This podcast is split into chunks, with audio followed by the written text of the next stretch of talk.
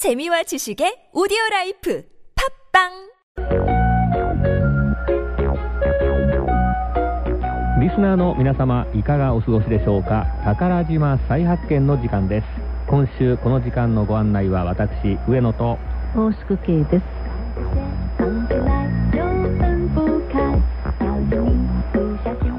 さてえー宝島再発見と言いますと前半はあ普段はあ塚越アナウンサーが担当してくれているんですけれども、えー今週は私たち2人ですね。はい、今週も最新の観光情報を紹介してまいりますので、えーどうぞ最後までお付き合いください。はい盛りだくさんでねい。きたいと思います、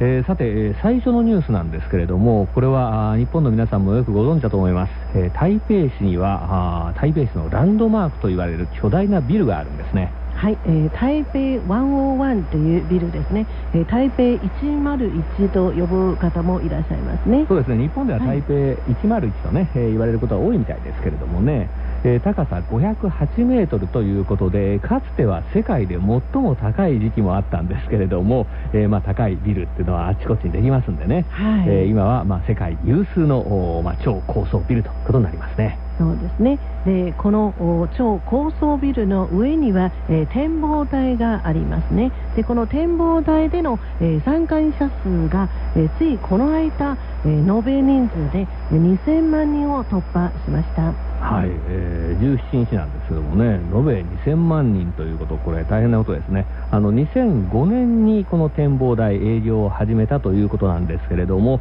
えーですからあまあ、10年ぐらいでですね、えーこれ2000万人の人を集めたということになりますねはい、えー前回、えー延べ1000万人を達成したのは、えー2012年4月27日のことでしたね。そうですね。そうしますと前半よりも短いですね。あの時間で、えーその後4年ですからね。そうですね。えーでまた1000万人上乗せしたということなんですがこれ王さんどう思います？やっぱり普通はですねこういったところというのはあの最初のうちはたくさん人が集まるんだけれども、えーだんだん減りますよね、そうですね。えーはい。そうするとこう人数も減ってくる、ええねこういったあの何かを達成する目標を達成する時間もですねちょっとこう長くなるのかなと思うんですが逆に短くなってるんですねそうですね、えーでもここ数年、中国大陸からの観光客が増えていますので、必ずこの乱闘マークを一度は訪れてみたいでしょう。そうですね、えーまあ、そんなこともありましてね、えーまあ、スピードが速まっているのかもしれません。これあの展望台があるの結構お値段お金もかかるんでね、はい、えーまあ、大変なんですけど、まあ、増えているということですね。そうですね。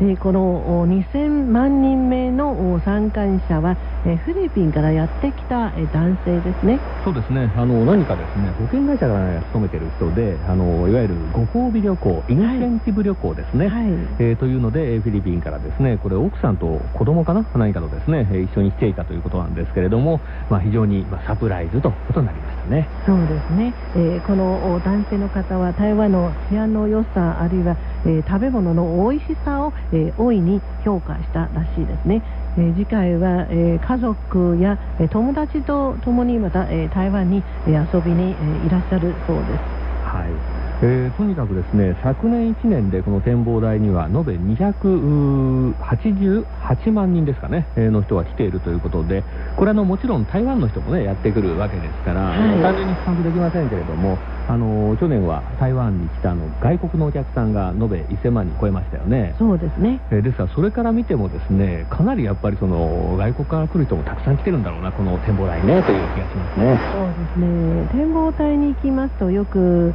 中国大陸の旅行者そして、え日本韓国の方に出会いますね。そうですね。韓国の人も最近増えてるようであの去年に関して言いますと、えーこれ台湾の人とですね韓国の人でまあ10%ぐらいをですね占めるようになったと、まあ、韓国の人もともとあの少なかったんですけどもだんだんだんだんこう増えてきまして、えー特に先ほどあのその2000万人目のフィリピンの人だということになりましたね。そうですね、えーですからあの東南アジアの方もここ数年増えてるようですねそうですねだんだんこうはい豊かになっているんですかそうね。ですね以前台湾で就労している、えー外国人労働者東南アジアの方々が、えーほとんどだったんですけれどもここ数年ですね、えー例えば台北市内の、えー新交通システム、えー MRT に乗ると東南アジアのお観光客の方によく出会いますね。そうですね。日本でもねあの東南アジアの人増えてるって言いますからね、はい。えーまあそういったことあると思いますで台北101の展望台。えー延べ2000万人のお客さん、えーがですね、えー今週やってきたということでした。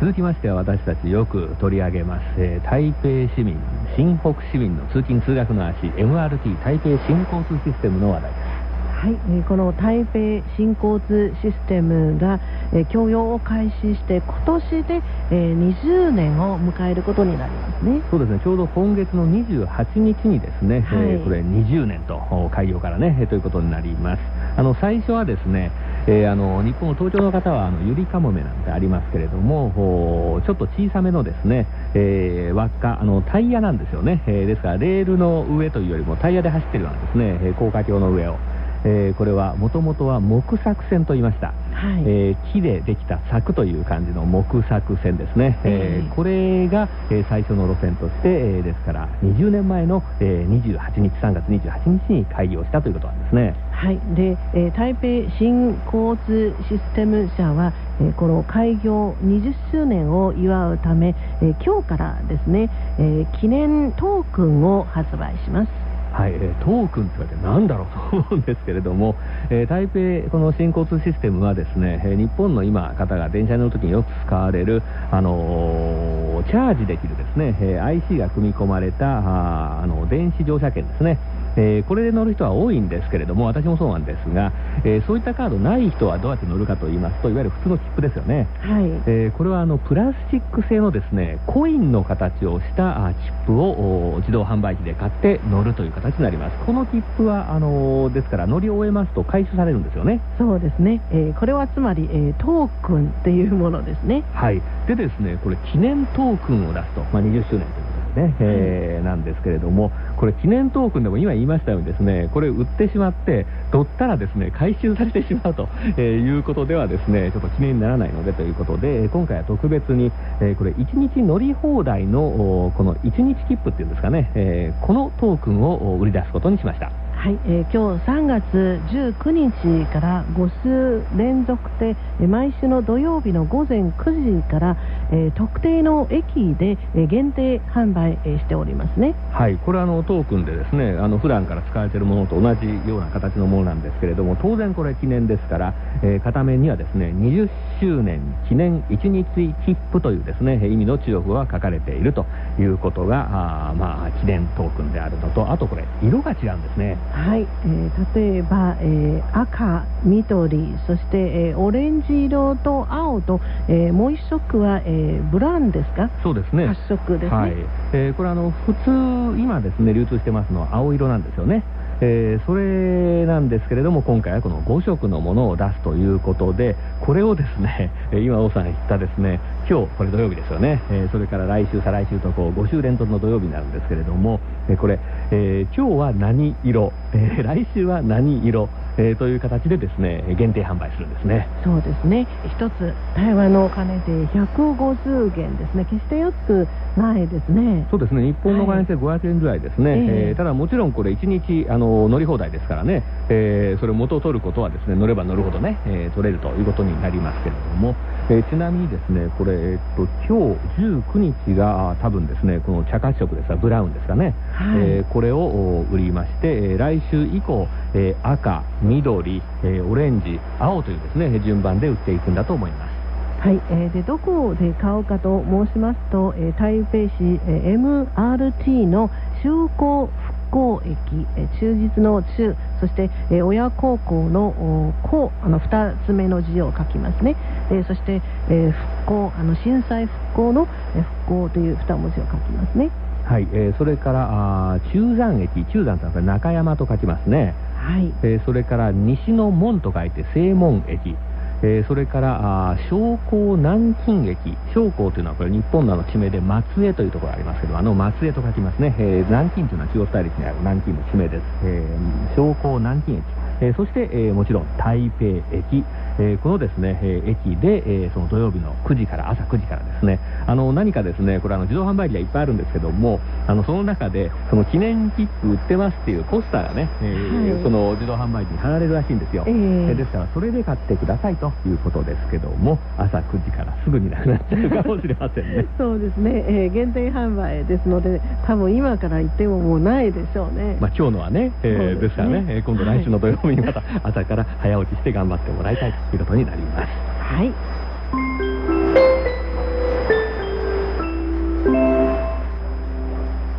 それでは続きまして、えー中華民国台湾が誇る博物館のおニュースです。はい、えー国立呼吸博物院に関するニュースですね、えー去年ですね、えー台湾中南部の鍵というところに国立呼吸博物院の、えー南部分院ができましたね。はい、えー国立古中博物院と言いますと皆さんご存知ですかね。これ台北にありましてね、はい。えーここにですねその、まあ、あー古代中国5000年の歴史のですねさまざまな宝物がですねもう本当にあの収蔵しきれないぐらいですね。展示しきれないぐらいありまして、えーまあ、大変なことになっています。えー数年前にはあついに、えー日本の東京おそれからあ九州ですね福岡で、えーこれ展示会が開かれまして大変な話題になりましたよね。そうですね。で去年ですね、えーようやく、えー南部のお分院ですね、えー南院が、えーできましたね。はい私もまだ行ったことないんですけれどもね。はい、で、えー。この南院は、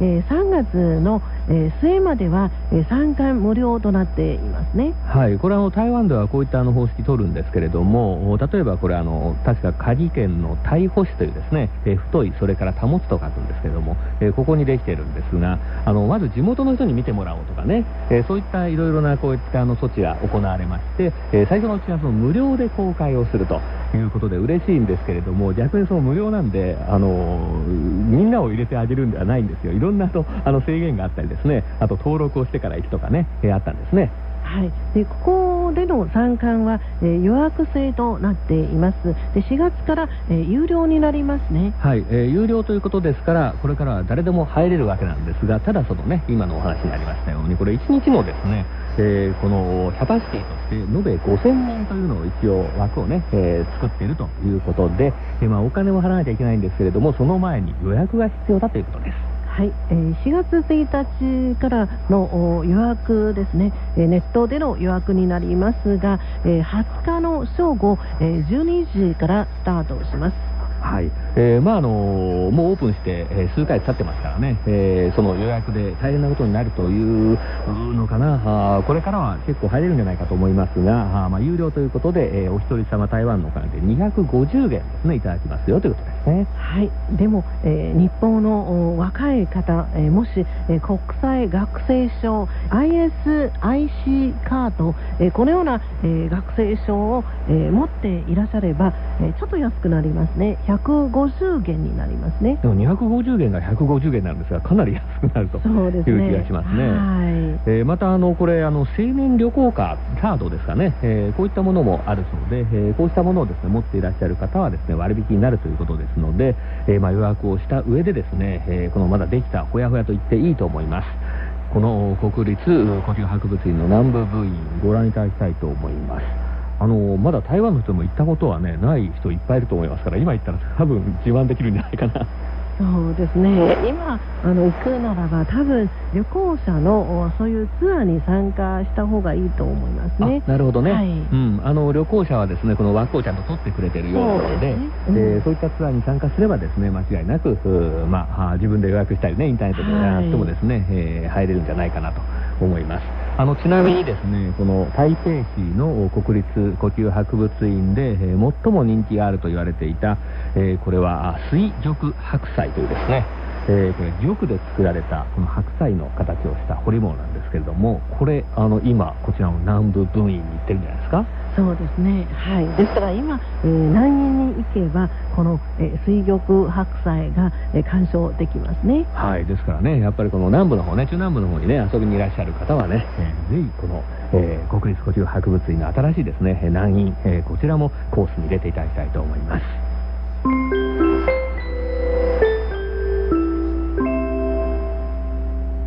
それでは続きましてはちょっとですね遠くに飛んでいきまして台湾の離島の話題ですね。はい、えー離島のマソというところですね。えー動物の馬という字に、えーご先祖様の祖先の祖という字を書きますね。はいこのマソというところ実は私もまだ行ったことはないんですけれどもあの小さなところなんですがこれあの中国大陸側にかなり近くなってきますので、えーかつてはですねその中国大陸と対立まあ対峙していたわけで、えーまあ、最前線の、えーところということでした。ですからあのいわゆるこう軍事施設のですね遺跡、はい。えこれが今ですね、えーかなりの観光資源になっているんですね。はい。でその中でも特に、えー最近ですね4月1日から、えー見頃を、えー迎えるものがありますねはい、これはですね、ちょっと変わっていますね。えーあのとにかくその島全体にですね、もう軍事要塞のですね、えーそういったイメージがありまして、えー軍事要塞どんな風になってるかって言いますと、例えばこのあの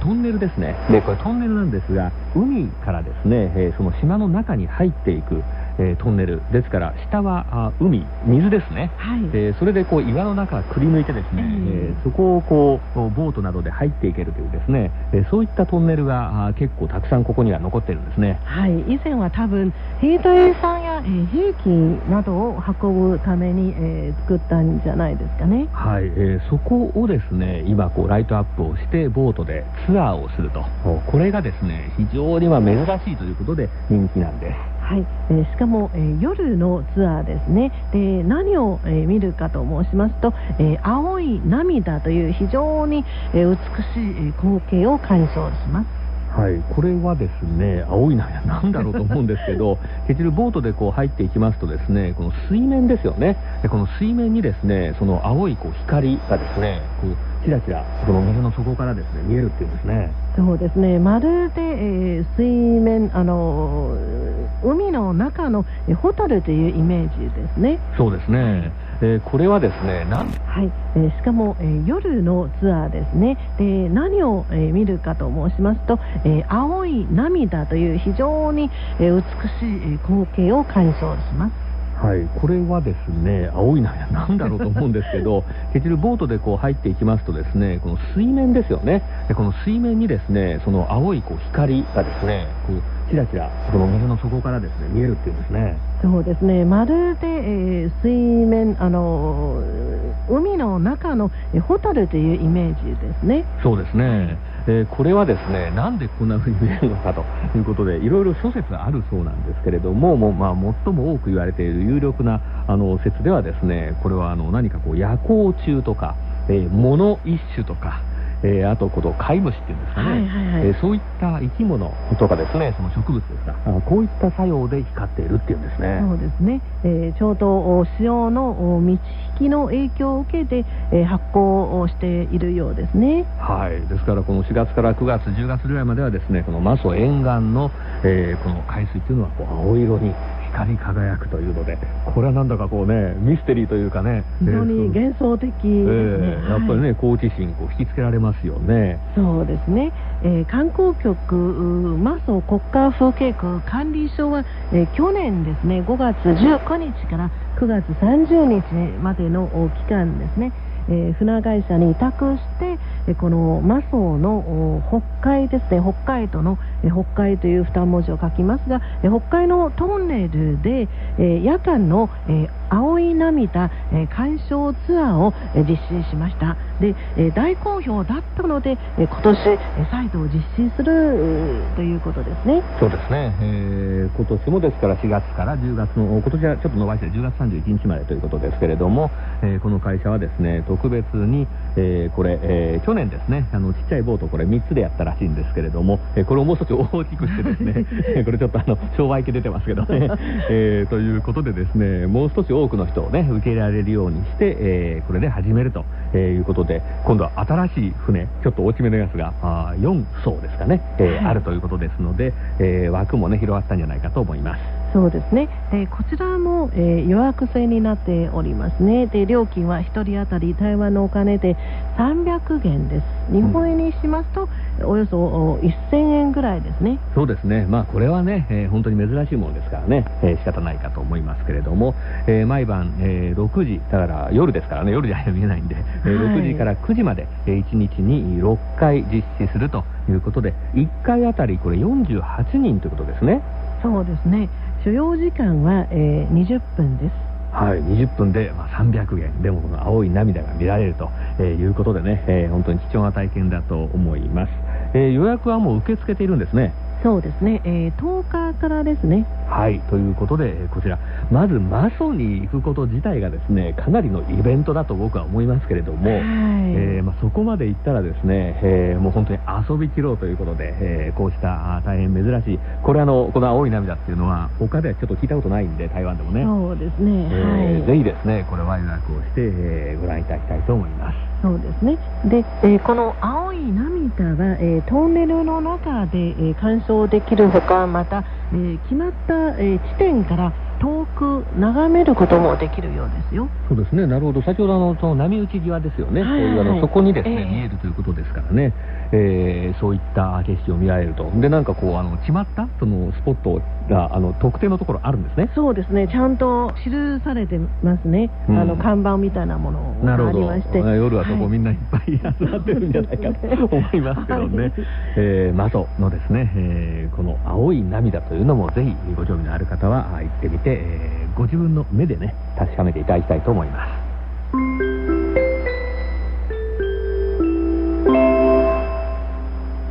それでは続いてはお花の話題なんですがこの番組でもですね何度もご紹介しているんですが、えー台北市では今あのカラーリリーリリーカラーですかね、はい。えーという花のフェスティバルがあー行われます。あ始まってるんですね。はい、えー3月18日に始まりました。で、えー実は、えー台湾で、えーこのカラーが楽しめるところは、えー台北だけではないですね。えー台北ですと、えー筑紫港というところですね、えー竹子孫の死、そして湖と書きますね。えーこれは、えー陽明山あたりにありますね。そうですねあの水芭蕉の花みたいなですね白い花がですねえーこう首の長い、えー茎の上にですねついてるということで白とあの葉っぱの緑ですね、えーで非常に綺麗なんですけれどもおこの筑紫湖はそうなんですけどこれ他のところはなんかいろんな色のカラーがあるみたいですねはい、例えば北東部のギラン、そして中南部の雲林と北部のえー新築に行けば、えー色とりどりのカラーが見られます。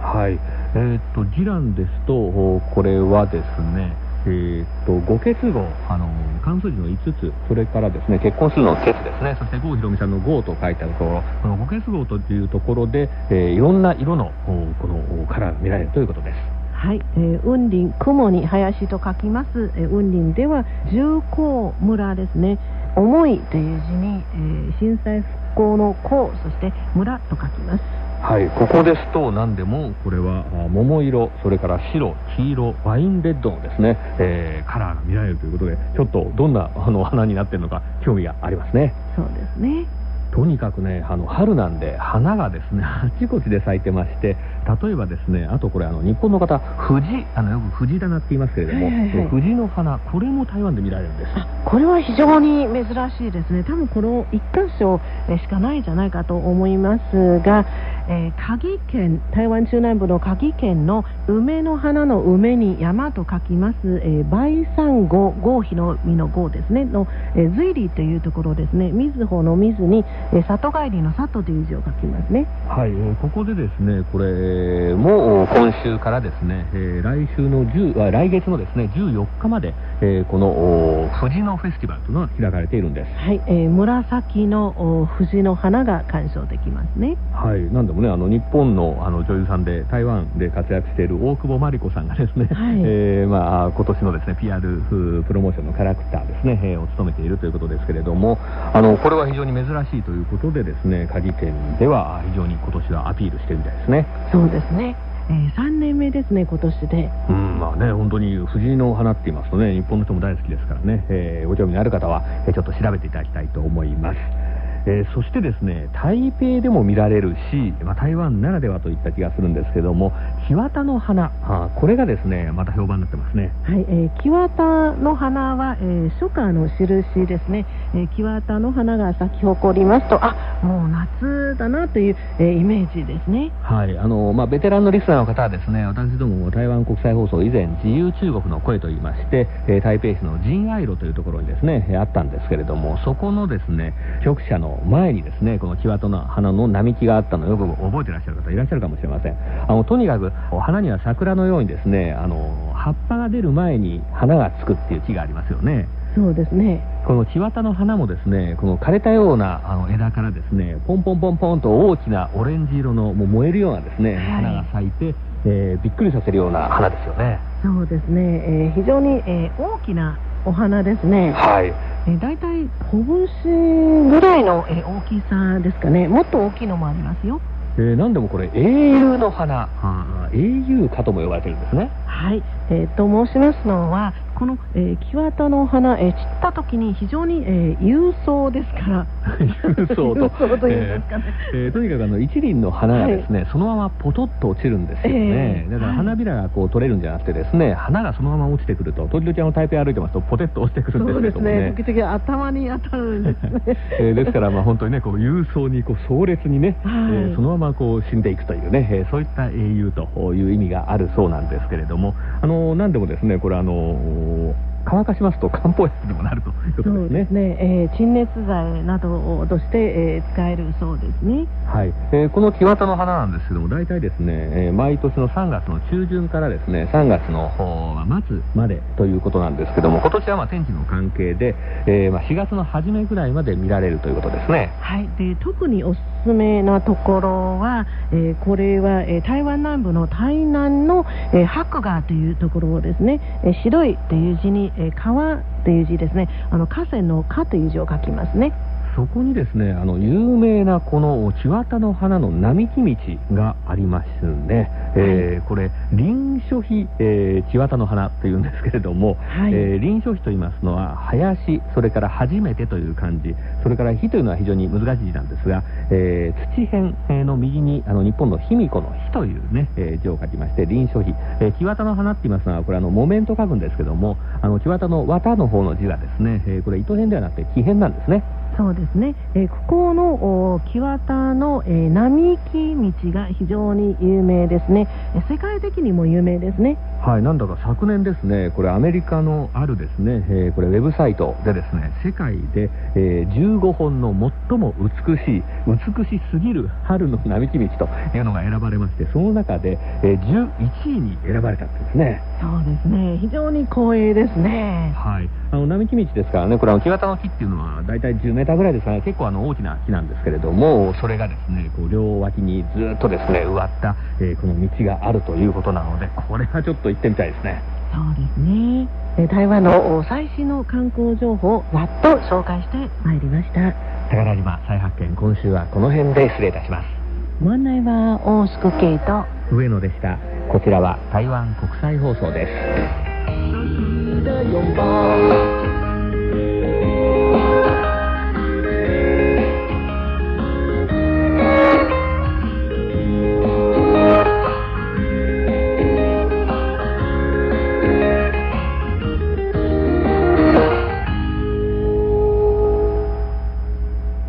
お聞きの放送は台湾国際放送。